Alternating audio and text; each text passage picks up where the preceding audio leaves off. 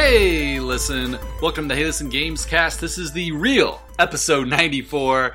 Uh, we're coming to you guys here. It is May 15th in 2018.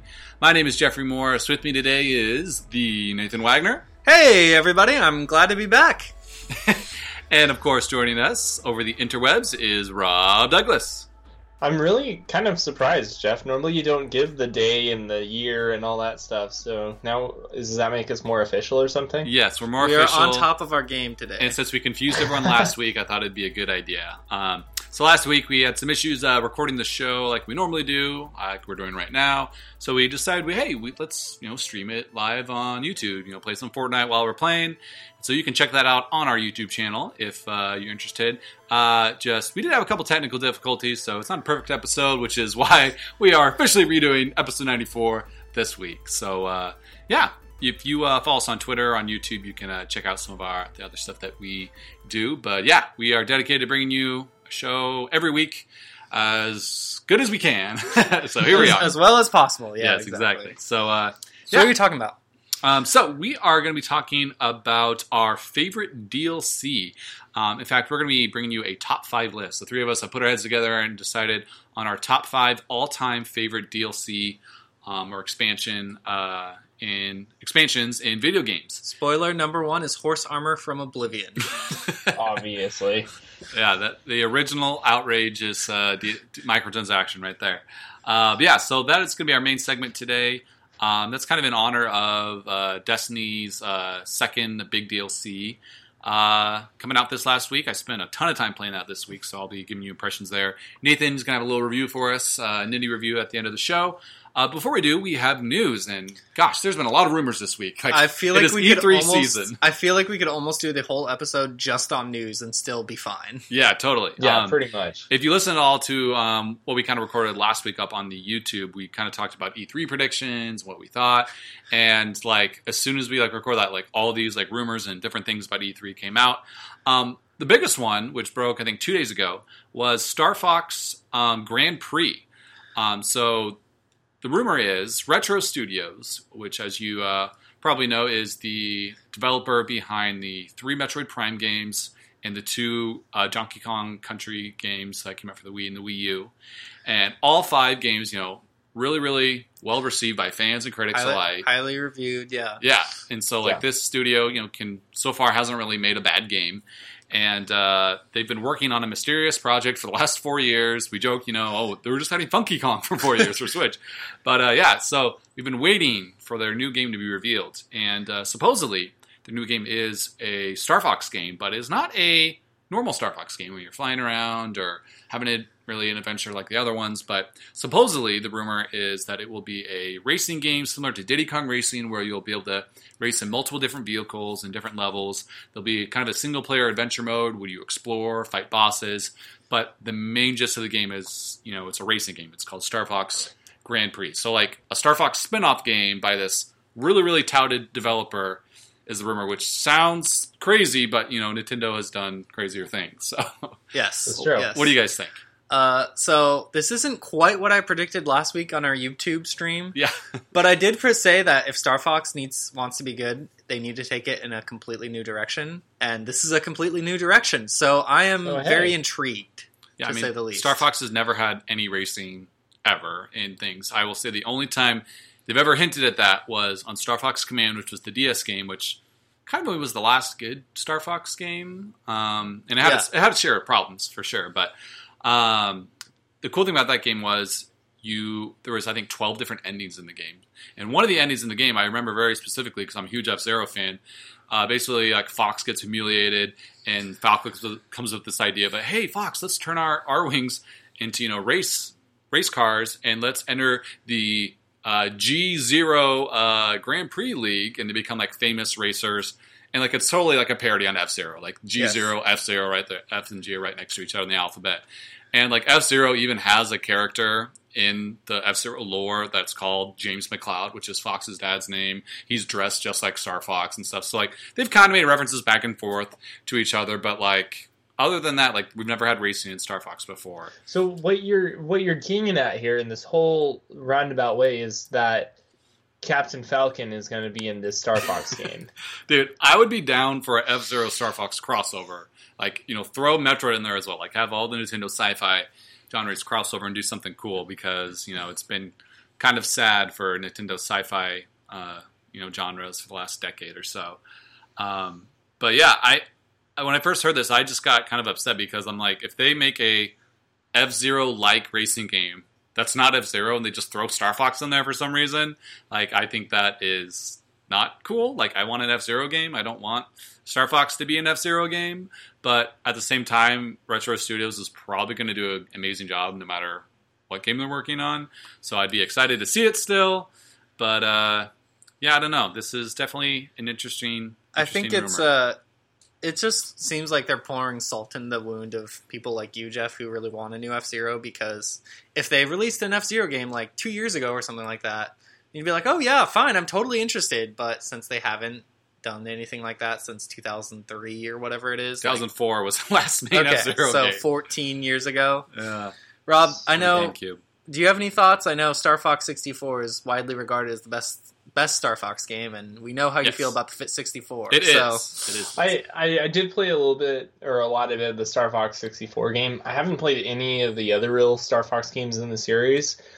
So this intrigues me in the sense that it's different, but at the same time, you know, if they're trying to play off of the Diddy Kong formula and make it something kind of along those lines, or maybe they're trying to do their own thing with it. Hmm. I don't know. Well, I'm not. I'm not hopeful. one of my predictions was Diddy Kong Racing 2 at E3. Yeah. So like this is kind of what I hoped for, but not It's at just- all the same. I think This it's like it's going to quarter turn out it's going to turn out to what you want it to be. It'll just be a, in Yeah. a little bit of a different skin. And So, like, you know, Skeptical Zam, as much as I'd rather have F Zero, like I will totally buy this game. Like Yeah. I own every Star Fox game, I'm a huge Star Fox fan.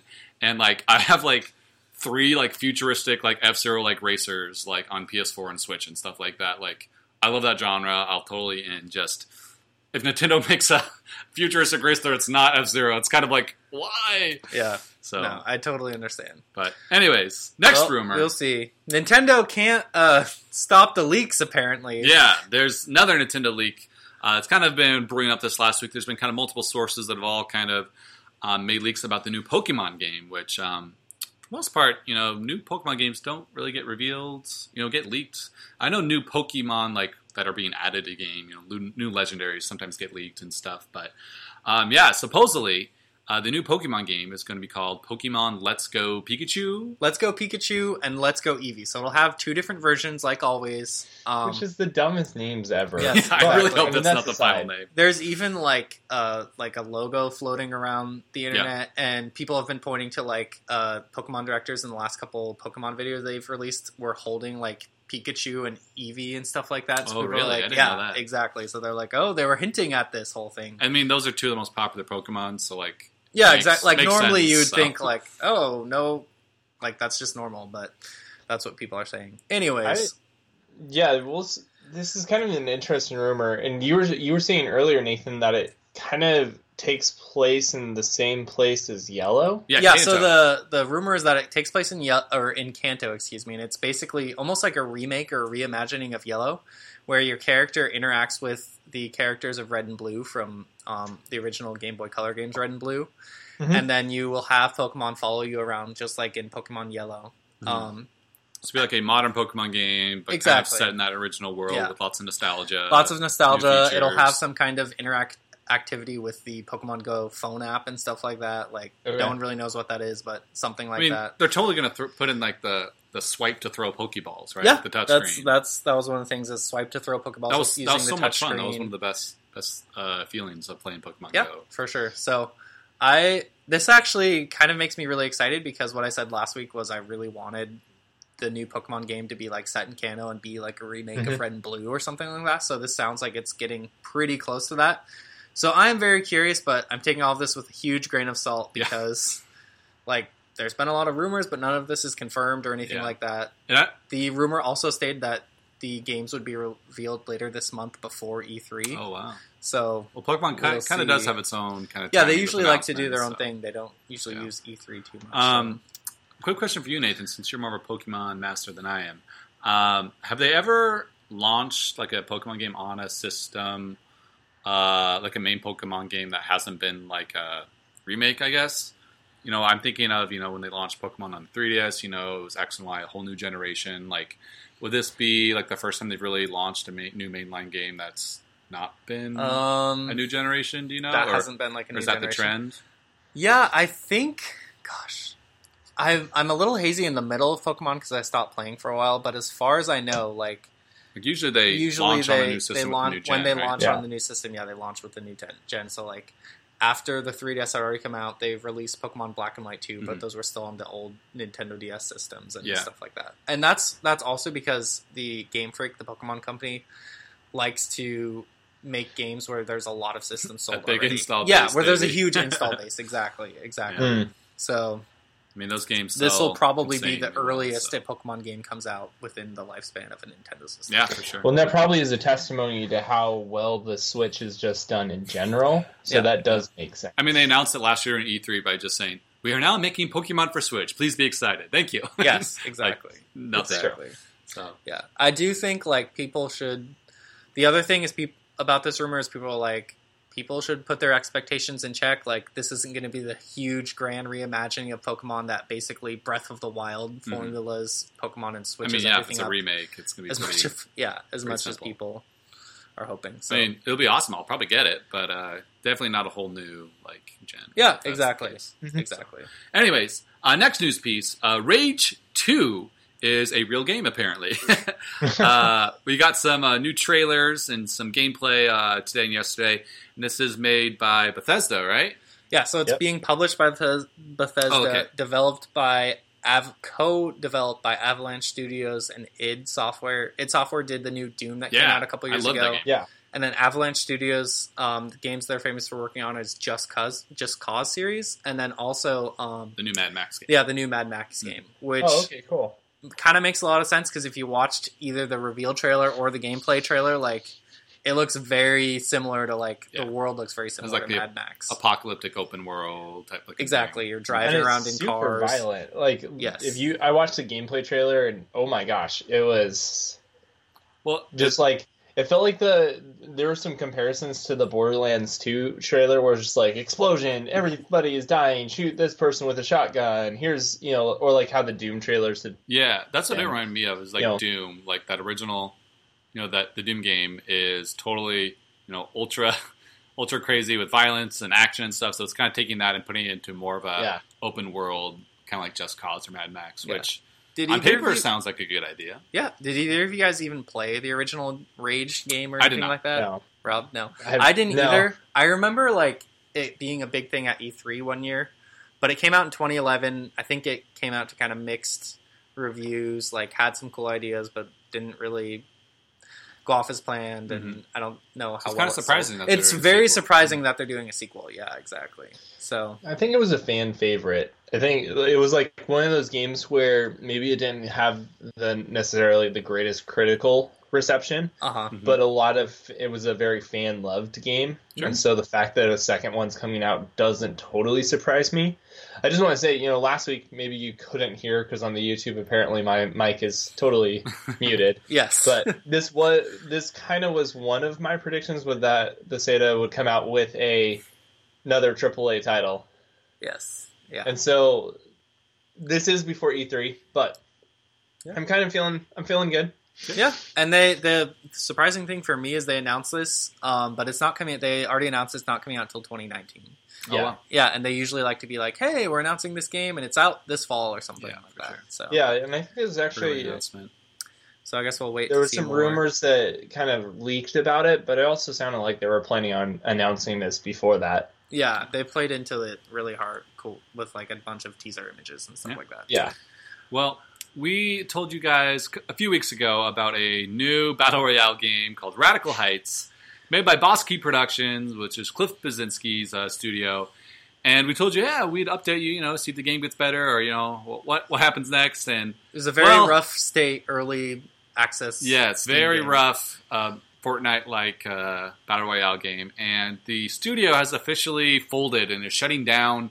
Um, as of this week. So like obviously, So hopefully you didn't didn't spend too much well. money on microtransactions. yeah, Cool. and, and they, you know, he said that the servers will stay up for the meantime for the, for, for a little while, yeah. for a little while. So if you if you like that game, you have a ticking clock uh, to enjoy that. But yeah, I mean, they pretty much just made Lawbreakers, which you know didn't do well, and then they tried to kind of save the studio, but it was too late with Radical Heights, and so I mean, it's kind of sad. I I really like Cliff Bleszinski. I think he's been a pretty good influence for the um, industry as a total. Like the gears. He's a really interesting figure, just like to talk to. Like he's really, I Yeah, feel like he's does pretty really good honest. interviews. He does really good interviews. he's really honest about kind of the projects he's worked on and stuff like that. So he's just a really interesting guy. yeah, for sure. But And I mean, those the Gears of War games, like I love those, like Gears Two and Gears Three. I mean, you guys know we played it all the time in college, with the Horde Yeah, mode and they're stuff. super and fun. that kicked off, you know, Horde modes being in pretty much every game since then. So, That's true. um, yeah. So he said he's going to be taking a break, you know, doing some other stuff. You know, hopefully he comes back in a few years with you know joining a new studio or somewhere. And I wonder. Still doing games. I wonder if it was just because they were pretty much already doomed before they even tried to start this, and just trying to compete in a world where Fortnite and PUBG are kind of the Mhm. the. And there's actually a couple of other uh, big battle royale games that are that have kind of come out in the last few weeks that are also doing really popular. I wonder if it was just too little, too late, and just kind of I mean, not enough. it had to have been Yeah. Lawbreakers. Like they were working on that game for a long time. they've what It was worked a- on the game for like three years. It was a and very then big budget Yeah. game. They and spent when it. it, It, looked really cool, and then it flopped very hard, very quickly. When like, you're a small studio and your one game Yeah, flops that hard, exactly. and you lose that much money. Yeah. But you're totally right. I believe they did say like they were like, "Hey, we're gonna try and jump in on this battle royale genre," and they weren't able to make enough money off of that too. It's a hard genre to, I mean, especially kind of the niches that are already out there to to get something that's different enough while still Mhm. feeling familiar, and that's that's a hard balance. Yeah, So- and I th- I think the Radical Heights was interesting, but I think it was just so rough and wasn't polished enough Mhm. to really be able to compete Yeah. with something like Fortnite or Yeah. something along those lines. So yeah, I mean, you can check out Cliffy B's uh, Twitter. He posted some concept art of a couple other game ideas he had floating around. That all looked actually really cool. There was like a crazy feudal Japan dragon fighting game. There was like a kind of a Mario Kart VR game with animals and this crazy like giant mech game where you're working together as teams. And concept arts for those games looked really cool. But you know, I guess you know we probably won't see those ideas happen anytime soon. But you know, a couple of years maybe we'll we'll see him pop up again. Yeah. Yeah, I don't um, think he's going away. Yeah. He'll be back, I'm sure. So, our next news piece. All of you old school uh, Nintendo gamers can rejoice. The NES Classic is officially back in stores on June 29th. Remember uh, last year when we reported that they were not going to continue making them, and you know so many people weren't able to ever find them in stock. Well, Nintendo has finally realized, yeah, we should make more stock of those, and they did, Yeah. and they're going to be in stock next month. And they said through the end of the year they're going to keep supplying NES classics as well as Super Nintendo classics. And so um, the Super Nintendo classic I know has sold over like four or five million uh, units, which is huge. Um, and the NES didn't sell quite that much, but it was just because they didn't. there wasn't as to be a hit. nearly as Like, much stock. At, they didn't make as uh, many, yeah. exactly. And so we this can. is cool. Here's my theory: they're keeping these both in stock not just because of fan demand. I think they're amping up for their next classic. Rob's Not just the like, N64. I can't Not wait until July when they release the N64 Classic. Let's My go. dream come true. They will never do it because those controllers cannot fit into a cute tiny box. That's true. And you can't justify a stupid controller like that in 2018. They'll make them like the Joy Cons that can come apart.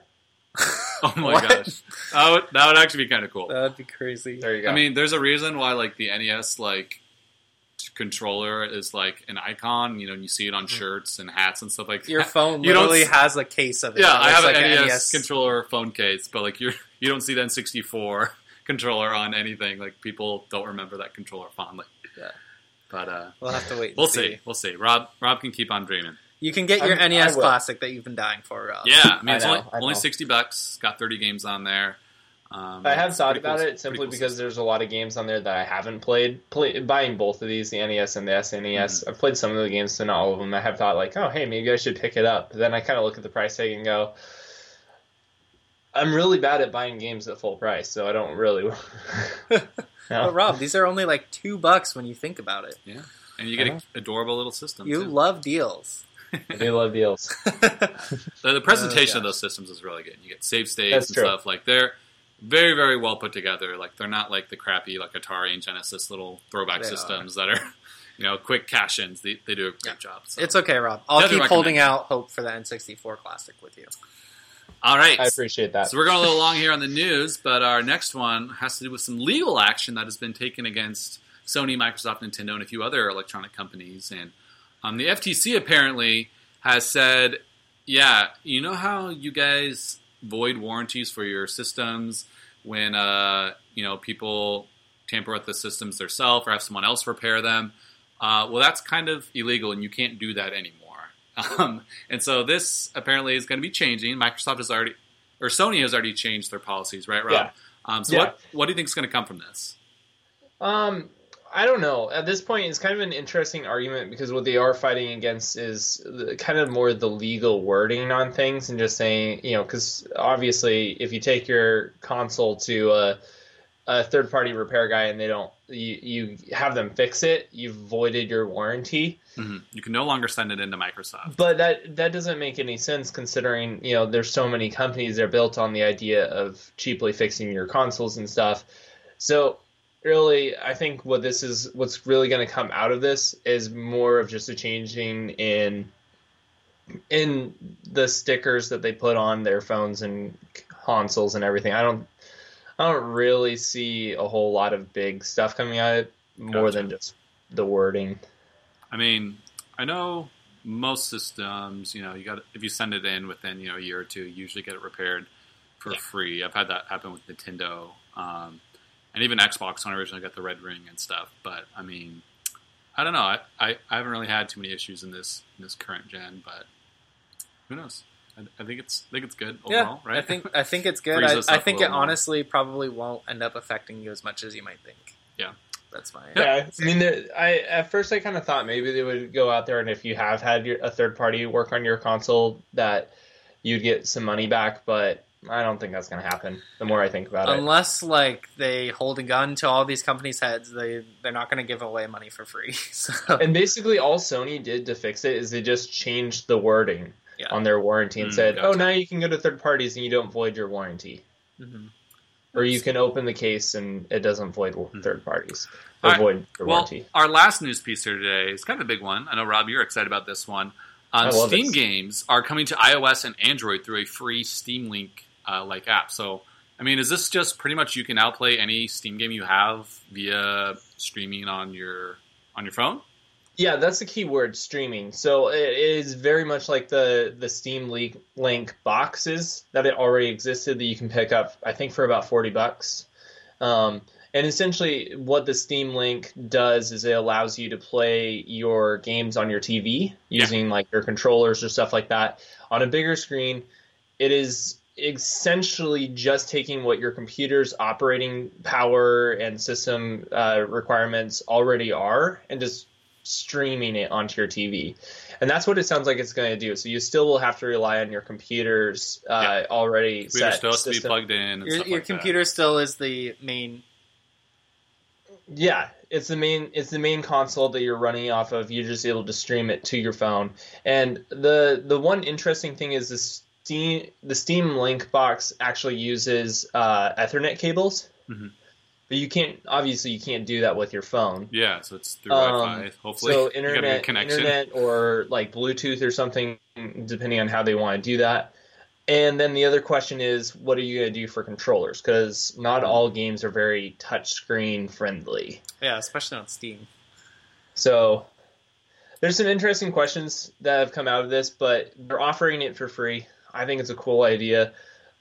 But we'll see. We don't really know a lot of details on how it's going to work just yet. Yeah, It, it could be pretty big if they implement it well. I and, think- uh, do a good yeah. job with it. I think there'll be some big news because I saw Valve change their logo today, so I think they're Mhm. kind of reorienting their Cool. company, and there'll be a lot of new stuff coming out. And they did buy out a couple of companies that you know, and do a Yeah. couple of changes, and now they're making games again. So Valve's obviously working on some big stuff, and hopefully we'll see some of this at E E3. All right. Well, that ends our news segment, which means we are moving now into our main segment today, which is the Hey Listen Games Cast top five video game DLC packs. So we are going to go ahead and kick things off with 2015 uh, Destiny: The Taken King. Um, this is the third expansion for the original Destiny game, and um, I know this was the expansion. I was already playing Destiny a lot, but this was the expansion that made me like into more of a hardcore Destiny player. I guess like I really started playing Destiny a lot when this expansion came out. It more than doubled the amount of like content in the game, more than doubled the amount of like loot, and it basically like increased everything and reworked everything in Destiny. So a lot of confusing systems went away um, made things much more streamlined and easier to understand. It had a new storyline that actually made sense and followed a narrative and had a cool villain, and then followed up with a really, really um, awesome raid encounter that was against that same villain. And this was really basically a full relaunch of Destiny because Destiny got terrible review scores when it first came out, like sixes, maybe a seven. Um, and this when Taken King came out, it got all like nine out of ten, like really, really high positive scores. And Yeah. I know Taken King was kind of where you really got into Destiny as well. Is that right, Nathan? Yeah, that's right. So I I got the original Destiny when I got my PS4. I think a couple months before Taken King came out. Played through the campaign, had no idea what was going on, and was like, okay, that was fun. I think I'm kind of done. And then Taken King came out. I didn't buy it at launch. Um, and then you and a couple other friends were playing it. and Were like, dude, this really improves the game. You need to get it. And I saw really good reviews, so I was like, okay. So took the plunge, got the whole new the Taken King Destiny expansion Bundle, with yeah. all the bundle and everything like that. Yeah. And was like, oh my gosh, this makes the game really, really fun to play. Like, there was tons of things to do. The exotic quests were awesome. Like, that's probably the, my favorite part of the Mhm. original Destiny was just all the exotic quests that um, the Taken King added in, and it just it added so it made the game feel fully fleshed out instead of kind of like a oh this is still feels a little bit like a beta like the yes, for sure. first I felt like the V1 felt first like. real like this is what Destiny was meant to be type thing. And it also introduced secrets into the Destiny world. So like there was so many um, secret weapons that weren't even found till like months after the DLC came out that were like hidden off in side paths on certain missions that only were available at certain times. So like there was so many cool different little secrets and um, things to do in that game that just unlocked so many yeah different and different pathways. steps like that was the coolest thing about it is it really got you into the destiny community because everyone was kind of collaborating to be like Yeah. hey this oh this is we figured out how to do the next quest step this is what you need to do and then people would be like oh i've already done this before i'll show you how it works and stuff like that Yeah, And there's so, a lot, lot of helping each other out, which that was my favorite era of Destiny because I had so many friends playing and we all were helping each other out and like, oh, have you done this part? Like, oh, even though I've already done it, I'll, t- I'll take you through it as well. I remember Nathan, you and me did the No Time to Explain quest, and it was just a awesome time going through and figuring out things on our own and stuff. So, yeah, I mean, Taken King really made Destiny the big IPA. I guess in a way, it kind of almost saved Destiny. yeah Like, it saved destiny Yeah. and then yeah. sent when they relaunched destiny 2 pretty much everyone was like why did you take away all the things that taken king Yeah. brought that made Yep. destiny a really fun game to play Yeah, I mean, I Mhm. still haven't finished all the content in Taken King, and I've put over like 500 hours in the original Destiny. So um, definitely, definitely deserves a spot in our top five DLC.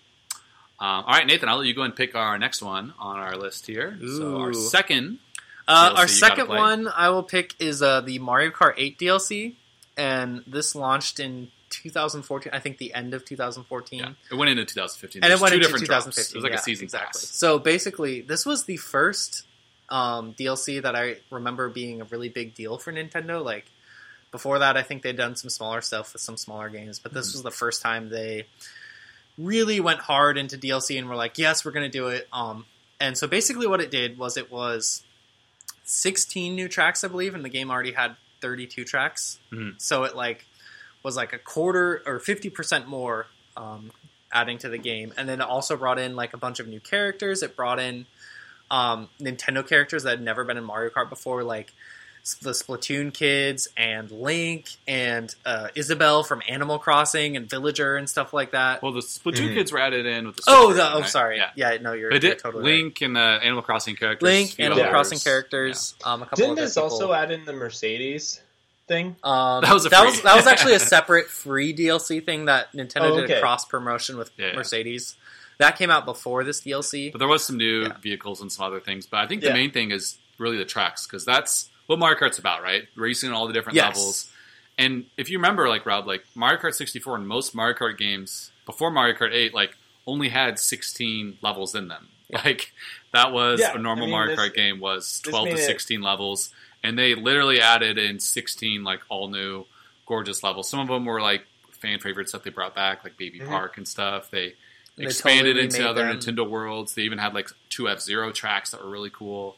And so, yeah, this Well, it spanned all sorts of eras, like and systems for Mario Kart because it brought Yeah. tracks from like the 3DS and the the Super or the original Mario Kart and 64, and like all these different Mario Karts brought them into it and Yeah, made they- it. and they weren't like quick cash in Super ports. fun. Like they completely remade. they like, remade the Game Boy like- Advance. Yeah, the They Game Boy Advance anything ones they looked zero zero like it at all. Yeah, so Yeah. totally reimagined so many cool things. Well, and I think the best thing about this was you could buy the season pass, which gave you both packs for fifteen dollars, which was like an insane value for how much content you Mhm. got. it's like and less even than a if you bought them, course. yeah, exactly. And even if you bought them individually, I think it was only ten dollars back. So you still paid. Yeah. I think twenty dollars was still a really fair price for what it gave you. Mhm.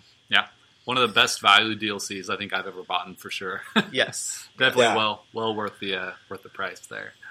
Um, so yeah, that was the uh, Mario Kart 8 DLC. Um, came originally for the Wii U. Uh, Yeah. So there's one one good thing about the Wii U, right? yeah, yeah, we got all that DLC bundled with you know inklings and some new stuff for the uh, Switch version. Yes. Um, See, I already like am mixing the Switch version because I was Yeah. like, oh yeah, the Splatoon kids were in there, but the, they weren't. Yeah. Um, yeah. Uh, so Rob, you go ahead and pick our next one on our list here. All right, so I'm gonna have to say this is probably my favorite one on this list. All right. Um, Age of Empires 2, The Conqueror's expansion. yes. Uh, this came out for uh, Age of Empires 2: The Kings. Uh, it came out in 2000 or in 1999, and this came out in 2000. Yep. a year A year following, later. just just A like year Taking following. King. And this just completely made the game like a hundred times better than it already was. A hundred times better. Why? Because you know it added some new civilizations, it added some new campaigns, which uh, some of the campaigns, particularly the Battle of the Conquerors, which had a whole bunch of like individual historic events and stuff. Like Mhm. you can play as Eric the Red or um, Genghis You know. Khan. Genghis Khan, like all these different things, and it just well, Genghis Khan was already in there. Yeah. You got to play as Attila the Hun. oh, that's right. Yeah, it had Attila the Hun, El Cid, um, the uh, Montezuma, and it just made some very needed mechanics tweaks to kind of make it.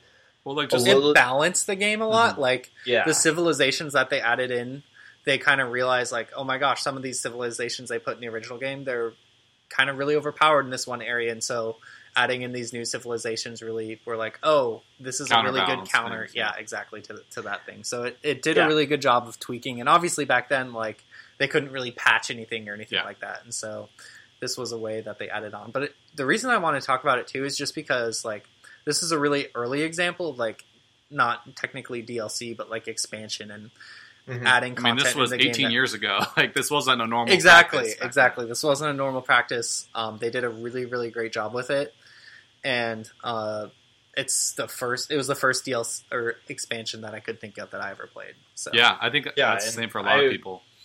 I'm. This is still one of the most highly popular expansions that's still played. Yeah. well, the thing is, when I think of Age of Empires 2, I don't think I've ever met someone who didn't have this expansion. Like that's yeah, like almost how like good this I, expansion was. when I got the game, I didn't get it originally when it came out. Like I came, it came with the Conqueror's expansion. Mhm. It was just like Yeah. kind of part of the main game. yeah. So the way they So- Yeah, just that's- totally that's just I reinvented the game and added in all these great new things and just made that. It just took what made the original game great and just made everything else so much like better and more fun. and- exactly. and Exactly. uh, a better overall game, which you know is what you kind of want from most That's DLCs that's ultimately the goal of any DLC or expansion pack. But uh, our next uh, pick here on our list, our fourth uh, top DLC, um, is actually kind of the opposite. Um, this came out in 2010, and this is the Red Dead Redemption Undead Nightmare on DLC. And the crazy thing about this DLC is it didn't make Red Dead Redemption better as a whole game. It did not touch the main game of Red Dead at all, the main campaign, Mhm. tweak any gameplay or update anything. It added a completely different side um, campaign that wasn't basically an alternate timeline, didn't really have anything to do with the main um, story. and basically said, you know, hey, what if we made this entire world infested with you know zombies coming out of the ground, and you know you are now trying to find a cure for this and fighting off waves of undead and finding different crazy mythical horses and like it totally changed Oh the, yeah. the tone the gameplay like everything about red dead totally changed and it made it totally different but it made it really really awesome like it, it worked which i think Well, a lot of people were it kept surprised a lot of the it kept a lot of the main characters from the main story and Yeah. just put them into the zombie apocalypse. So suddenly you're dealing with the exact same characters where they were dirtbags or really fun, cool characters, and now you're dealing with them in a zombie apocalypse. You get to see them doing doing Yeah, that and doing and that, stuff. and it also added probably one of the most famous Red Dead Redemption quests in existence, which was Bigfoot. yes tracking down the Wait, you had beasts. to packfoot track down a zombie Bigfoot? no, it was a real Bigfoot. There was a whole bunch of Bigfoots, and you had to kill them. And as you went and killed them, the last part of the quest is uh, this is spoiler. This game came out eight years ago. I feel like we can spoil it. Uh, it's, it's the last part of the quest is you It's find the eight. last Sasquatch alive, and he's just telling you that they eat berries. They they're not carnivores. Carnivores. They don't eat humans. and you just went and killed all of his family members. So either you could mercy kill him, so that you don't, so that he, because he's the last of his kind, Yeah. or you could leave him to die alone. Wait, it didn't end with him running towards the Pacific Northwest and you being like, ah, too far.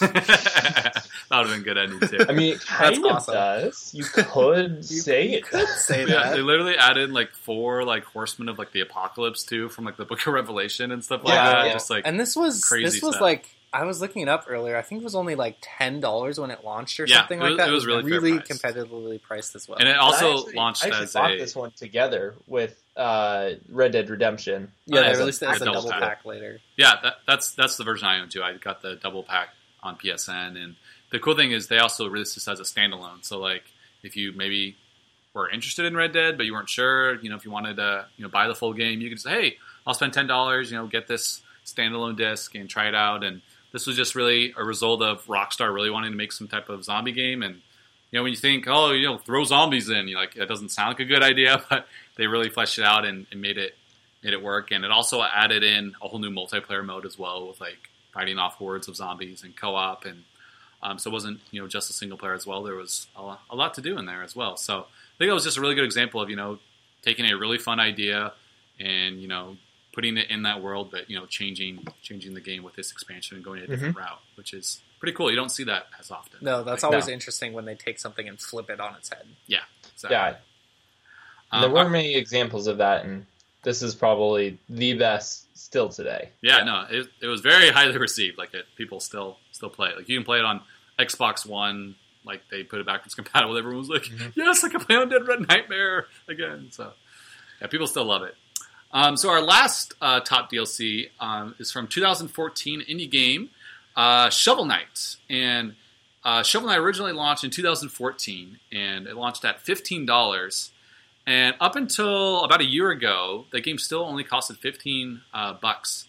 Uh, but they upped the price when they launched it on the Switch with the uh, second big DLC uh, to $25.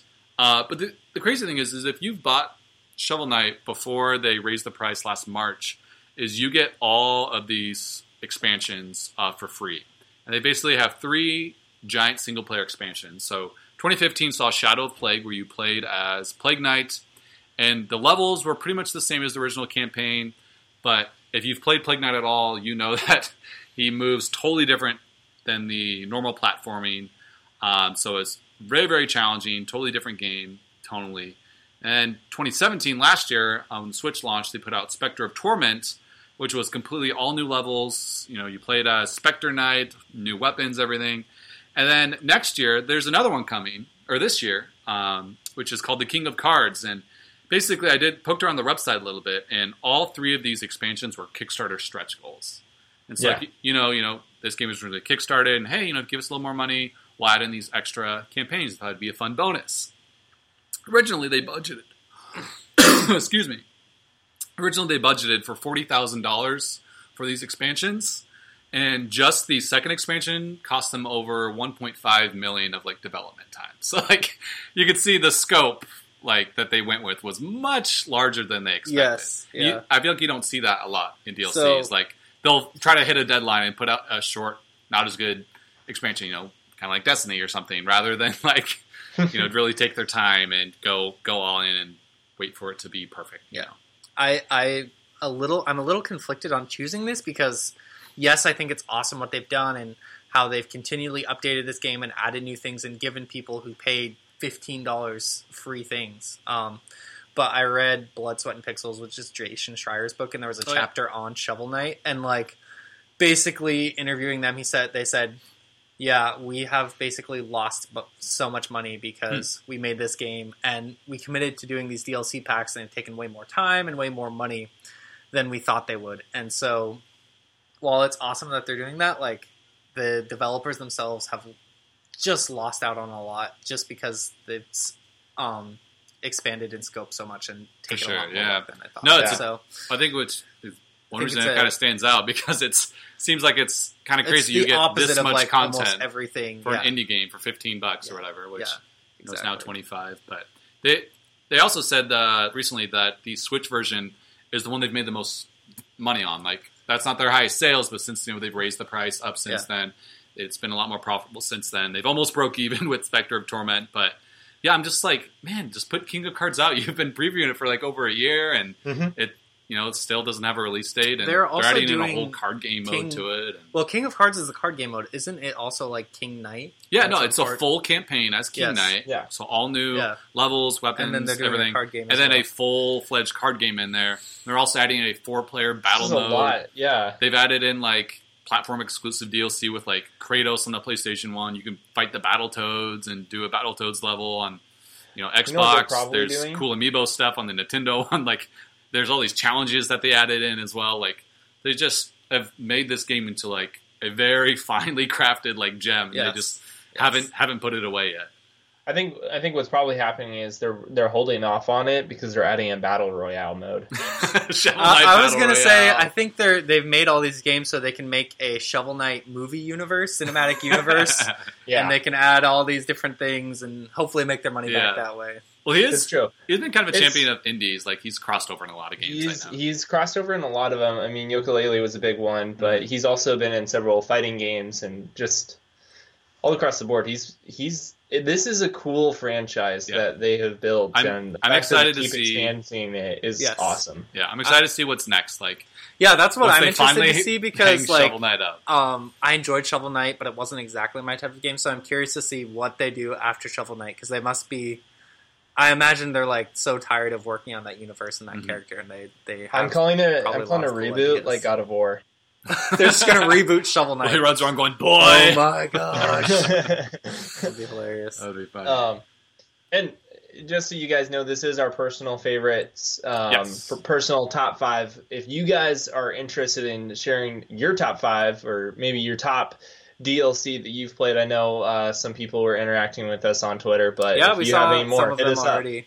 For sure, like a bunch of bunch of people Bunch of like the Mass Effect DLCs, one, yeah, yeah. RPG. Mass DLC, Effect one, yeah, Witcher lots of, Three, Blood uh, and Wine, Iron, a couple Blood and Wine, ones. yes.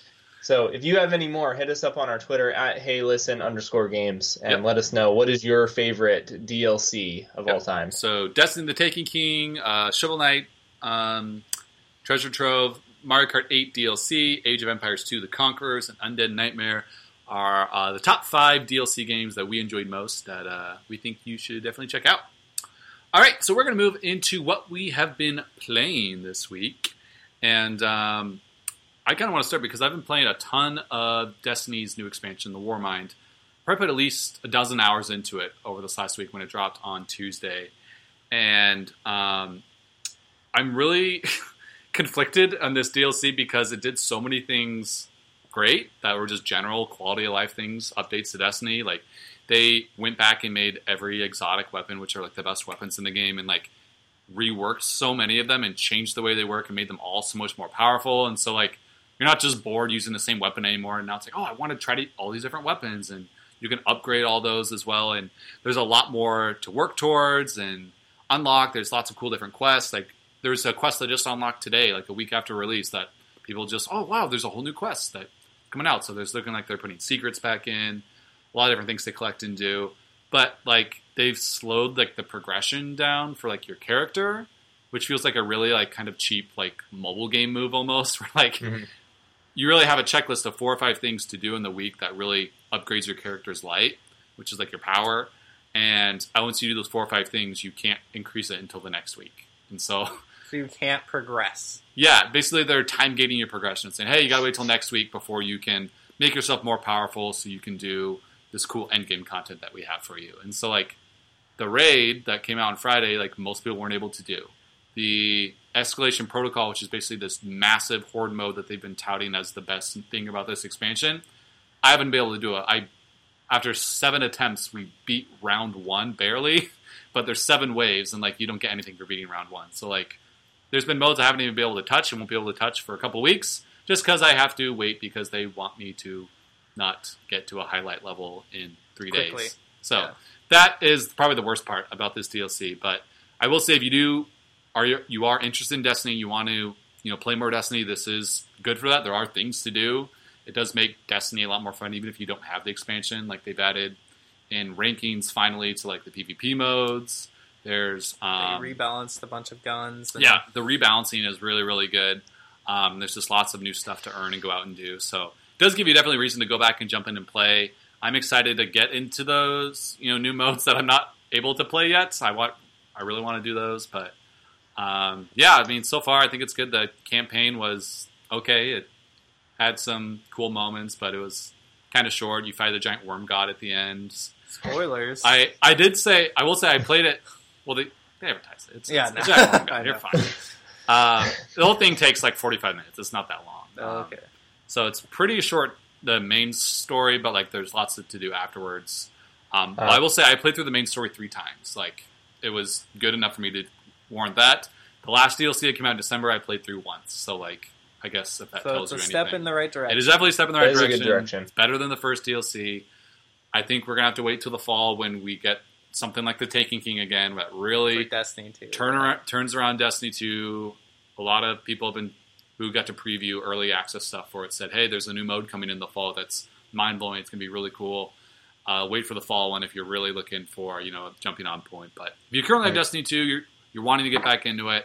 Uh, I definitely recommend it. But if you're not sure about Destiny, Warmind's not going to change your mind and make it an amazing game. So, Awesome. so yeah, I mean, pretty fun, pretty fun, but uh, not perfect for sure. Not perfect. Sweet. Um, well, Rob, I'll go ahead because I know Nathan, you have a review, so we'll let yeah, you I'll, do I'll that do that at the end. Um, I played uh, Halo Reach a little bit, kind of going back to my uh, 360. I'm in the process of changing over to a new computer, so I have not been able to play hardly any of my Steam library because I'm kind of moving save files and that sort of thing. Default so- to the 360. yeah, so I, I defaulted to playing my PS4 and the 360 this week. Um, so I played a little Halo Reach, played a little uh, NBA 2K17 in honor of uh, playoffs going on right now, Nice. and also because I was kind of annoyed with LeBron, so I went and beat him thoroughly with several teams. Um, um, but I also dreams. played. Uh, I've been playing a lot of Telltale Batman. Um, what episode are you on now? I'm in the middle of episode three right now. Nice. That's when things start getting a little hairy. Yeah, yeah. So far, um, I've only there's only been one moment where I asked you if you want to play as Batman or Bruce Wayne. Oh, really? Okay. So it, it hasn't been as many as I thought I might have to do, but I have play. I played as Bruce Wayne because it felt more appropriate to the situation. So it was it was kind of fun to try it that way. But also, I I think as far as like you know they have all the choices that you make, Hmm. have been very boring. Apparently, I went and You have? compared my. I compared my stats online, and apparently, I've made every predictable decision. Like the majority of people make the same decisions. You as haven't me. made any Rob, bold decisions. stop being so predictable and probably being a good Go guy. out on and a limb. being It's a video game. Yeah, exactly. Well, Embrace that's your inner thing. Joker. That's the thing. I'm kind of making decisions based off of how I think I might actually, because that's how you play this game. It's the first time at least. I make them off of how I think I might make the decision, and then I go onto the the standing and I go, "Oh wow, apparently I'm average." So, have you gotten to the point where you like make a decision and you're like, "Oh my gosh, I totally screwed that up." Like, I, Yeah. I so regret that. Yeah, there's a there's a decision I made that I I don't know if I necessarily it's one of those decisions where it's like The Walking Dead, where you kind of like this is either a really Lose, bad cho- bad choice or a really bad choice. Yeah. Yes. And I made the one that I thought might be less of a bad choice, kind of assuming based off of what I know of comics that this will turn out exactly how I expect it to, and it has so far. And so I'm kind of like, eh, that wasn't a terrible decision, but I still kind of really regret it. But I kind of was okay with it. Are you But going to uh, romance Catwoman? duh. Just be careful. I accidentally romanced her into a night of passion. I did not mean to. Oh, I It tricked definitely me. meant to. She's a Catwoman. What? How could I say no? I mean, it's Catwoman and Batman. I mean, Things they're- escalated very they're a match quickly. I will say heaven. that. Yes, exactly. Careful. Exactly. So Nice. You play anything else besides uh, Uh, lots of Batman? Little Age of Empires uh, two. Uh, been playing the Conquerors expansion actually. So this is There you go, this is top really five what DLC. we've been talking about because I feel like I was literally playing this just a few hours ago. Dude, I I actually re-downloaded that game and played it a little bit last night. So I'm I really respect you. I'm kind of in this interesting spot. I feel like I need to play it a lot more because I downloaded, I've bought and downloaded all of the DLC, the new expansion packs Mm. that have come out, like the uh, the Forgotten Kingdoms and Rise of the Rajas. Yeah, the and- ones they they really re- released yeah. recently. So I have all three of them, and Conquerors and the Kings, and so much so to do. I'm I'm kind of like, oh, I should play a lot more of this. It's a really easy game to just sit down and play whenever. So, Yeah. it is. and with this new Steam app coming out, Yeah, good oh luck. Rob, why have you been in the phone. bathroom for two hours? Oh, sorry, I honey. gotta I'm, beat the I'm Huns. still going. Oh, Oh gosh. All right. Well, Nathan, you have a little review for us. I know you've been playing a lot. Um, I do. So I have a review of a Saturday morning RPG. Uh, I played it on the Switch, and uh, we did receive a free code for that. So I want to say thank you to the developers for that. It's by Limited Run Games is the publisher. Yeah, exactly. And it's a um. So basically, the easiest way I can sum this up is this is a '80s love letter. Ooh, Um, I'm I'm listening now. So the way the game works is it's a RPG um, like game. So you go around and you explore um, kind of like big areas, and um, the the game is split into five different episodes, and you play each episode. Hmm. Each episode can take you anywhere from forty five minutes to like an hour and a half. Um, because there's different areas that you can explore and do additional side quests and stuff like that in each area. Um, and so you have your little guy and you wander around and then you run into enemies and it brings up a random encounter. And the way it works, it's very RPG like mechanics. Um, it has it's a turn based battle, um, but the twist on it is that it's similar to games like the Mario and Luigi series, where Oh, cool. So it keeps you like, involved with button yeah, it keeps you involved. So like you'll choose your attack, and then it'll be like, oh, you want to do this attack? Um, press A at this time to do more damage, or press A at the right time to block and do. Uh, And the art style is kind of similar to that, right? Kind of like um, a yeah, so type the art look. style is really interesting um, because all of the art, like characters and stuff you see, are all 16-bit kind of art, um, Mhm. sprite based. But then the environments you're explo- exploring are kind of rudimentary 3D worlds. Oh, okay. So um, Hmm. it, it's kind of jarring at first. Like I, I don't love it. together Uh, super It doesn't mix together super well. I don't think. But the game is fun enough where I played it and I was like, eh, I can kind of look past this um, Gotcha. Okay.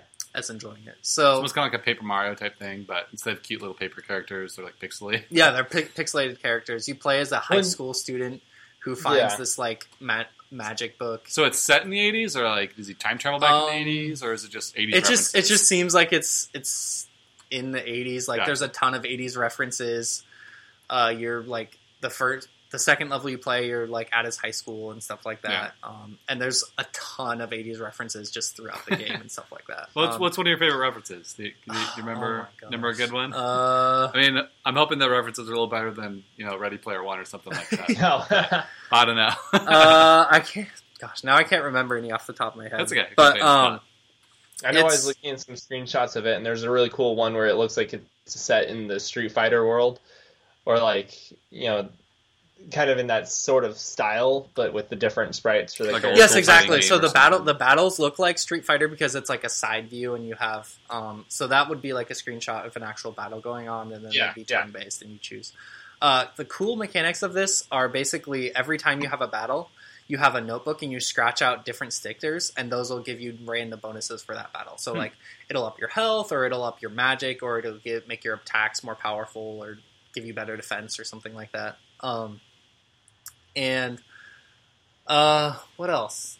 I have I haven't finished the game yet. I've played uh, four of the five episodes, so I'm almost done. Nice. But I'd say um, if you wanted to play through this game entirely, it'd probably take you like six seven hours, so it's not super long. There's also an arcade mode where you can kind of play random endlessly endless encounters and battles and stuff like that, which is kind of cool. It gives you something to do, but doesn't um, actually Yeah. like it, it's not really worth playing um, unless you really really enjoy the battle system, which is pretty good. But it's it like I said, it reminds me of Mario and Luigi. Um, Yeah, I, I love like those that. Mario Mario like RPG type games, and um, looks like this game is nine ninety nine in the eShop, so it's yeah, it's it's very like competitively priced for ten bucks. I'd say it's probably worth it, and I, I would recommend it to people who, like I said, really enjoy RPGs in the eighties. Um, kind of my overall would be review is Saturday Morning RPG is an entertaining and funny RPG that's a little bit repetitive. Some of the battles can get really re- repetitive. Mhm. Um, I'd recommend it to fans who love the '80s and have enjoyed games in the Mario and Luigi series. Um, Nice. So it's a short, Awesome. yeah, check it out. Um, and check out, just go, if you're curious, I'd say go check out a video, see what you think, and then go from there. yeah, like on YouTube or something. Yeah. Yeah, and that's ten bucks. It's on the Switch. It's also on Steam, PS4, other places as well. Yes, I believe it. I played on, it, it was perfect on Switch, though. I actually played most of this game. Um, I was on vacation a couple weeks ago and played Mhm. a lot of it on a flight. And it was like the Oh, perfect cool. game for flight where it was like something to do, but it wasn't so intensive that I had to be focused Yeah. on it at all times. So it's not super like insane strategy like Final Fantasy or Fire. No, something. exact, exact. Like I don't really. just fun to The, the the impressive thing is I had fun with this game, and I don't really like RPGs, especially turn based ones. But I enjoyed this. So, Cool. Awesome. Well, thank you for reviewing that, Nathan. Yeah. Yeah. Been thanks. playing anything else? Um, I have actually been playing a lot of other things. Um, continuing my playthrough of God of War, I think I'm at like two thirds of the way done with that game. Um, Getting there. Getting close. The game continues to ramp up, and the story gets more and more interesting, and it continues to feel more and more like a God of War game. Ah, I think. So, That's, that's so good to hear Awesome. because the story did not capture me at the beginning. Like the intro kind of did, but then I kind of fell off about a third of the way through the game, and I was like, "Yeah, I don't know about the story." But when you say it really picks up towards the end and stuff, I'm excited to kind of explore that more when I get back to that game. And then this other game I want to talk about quickly is for you, Rob. It's called Tropico. And I don't know if you've played any of these games. I've been playing Tropico 5. Yeah, I've heard of them. I actually have. I think I have one of them that I got for free that I have in my Steam library. That's a long ways down the alphabet, so it might be a little bit to Yeah. get there. But So- I have heard some really good things about. It's kind of this like an series, Age of Empires clone. Yes, kind so. I've, Yeah, I've been it's- playing it's an Tropico 5, and it's uh, I got it for free on PS Plus. It was free like a year ago or something like that. Yeah, And it's, yeah, similar to like Age of Empires or Civilization or something like that. You start off this island, you're kind of a um, placed um, as appointment by like the King of England or something like that. You're the governor. Like and then you can yeah you start your colony and you can expand and build it out and your goal is to continue to build it eventually gain your independence and then uh, just make your island really attractive for tourists to come and to make it really profitable and stuff like that so that style of gameplay i've been itching to play that kind of game lately so Yeah. i've had a lot of fun with that Ha- Yeah, has your island been stuff about it. successful, or uh, yeah so far my island any disasters so far? i haven't had any disasters so far i think i turned disasters on low because it's my first playthrough so i haven't had anything crazy happen Vol- yet the but- volcano hasn't erupted yet. Not yet, but we'll see. I'm I'm still only like maybe two hours in, so Oh, okay. we'll see what happens. Um, yeah, that's what I've been playing. Um, don't play the Harry Potter mobile game, Mystery of Hogwarts, that came out uh, a couple weeks ago. Wow, that bad? straight up, right out of the gun. Don't. This is Don't the it. yeah skip of the week. Do not play this game. I p- picked it up. I love Harry Potter, and I played it, and I was like, oh, I'm excited. Like you get to play as a student at Hogwarts. Could be cool. I'd love a console version of this. 15 minutes into it, you get to this point where you're literally like, okay, I have to stop playing for like two hours, or I have to pay money to continue the game. 15 minutes into the game, like just when I was like, okay, this could be interesting, it does that, and I was like, I'm out. This Just game isn't even right that in your fun. face with the paywall. Yeah, exactly. Yeah, that's Disappointed. stupid. Disappointing for sure. That's frustrating because I know they've been chalking this game up for a while, and I've, yeah, I've they were hyping it up. I was it. curious and excited. I downloaded it the first day it came out, and almost immediately was like, "Oh, nope." I guess we'll just have to hold off for a better uh, universe type game for Harry Potter because Yes, you know Come on, we'll, we'll call up. Well, Maybe they're not going to stop making movies anytime soon, so they'll they'll keep keep making uh, Harry Potter everything until it's, it stops selling, right? Yeah, probably, Yeah, sure. probably. Maybe see more. Rocksteady and Warner Brothers can work together and see if they can put together a good Harry Potter game. Dude, I, I want Rocksteady s- see what they're working on after our Dude, Arkham that I that could be an awesome E3 reveal. I I would hope for Yeah. Yeah. that. 'Cause it's not going to be Batman, but it's going to be something that no one's really going to Harry expect. Potter. and- Here it comes. Harry Potter, love. Superman. There was a bunch of rumors of Superman.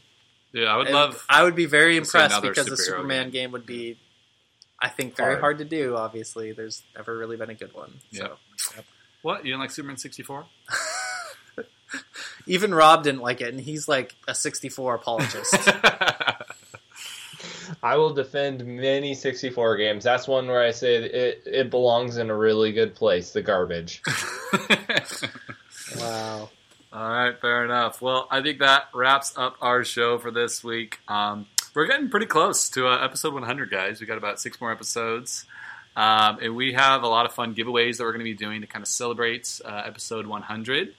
Um, we've been kind of slowly building up a collection of games so we can give up a bunch of games to you guys, the listeners. So, uh, And we'll rank the definitely look forward top to 100 Mario games, right? Uh, we have to do at least the top 150. Uh, 100 is going to be uh, not not diverse enough. Oh, okay. no, Uh, it's, it's going to be a lot of fun, though. Yeah, we'll have some fun Yeah. stuff. So definitely look forward to that. And uh, yeah, so we will leave you with the uh, main uh, theme from Destiny 2's Warmind expansion. Uh, have a great week, everyone. See ya. See ya.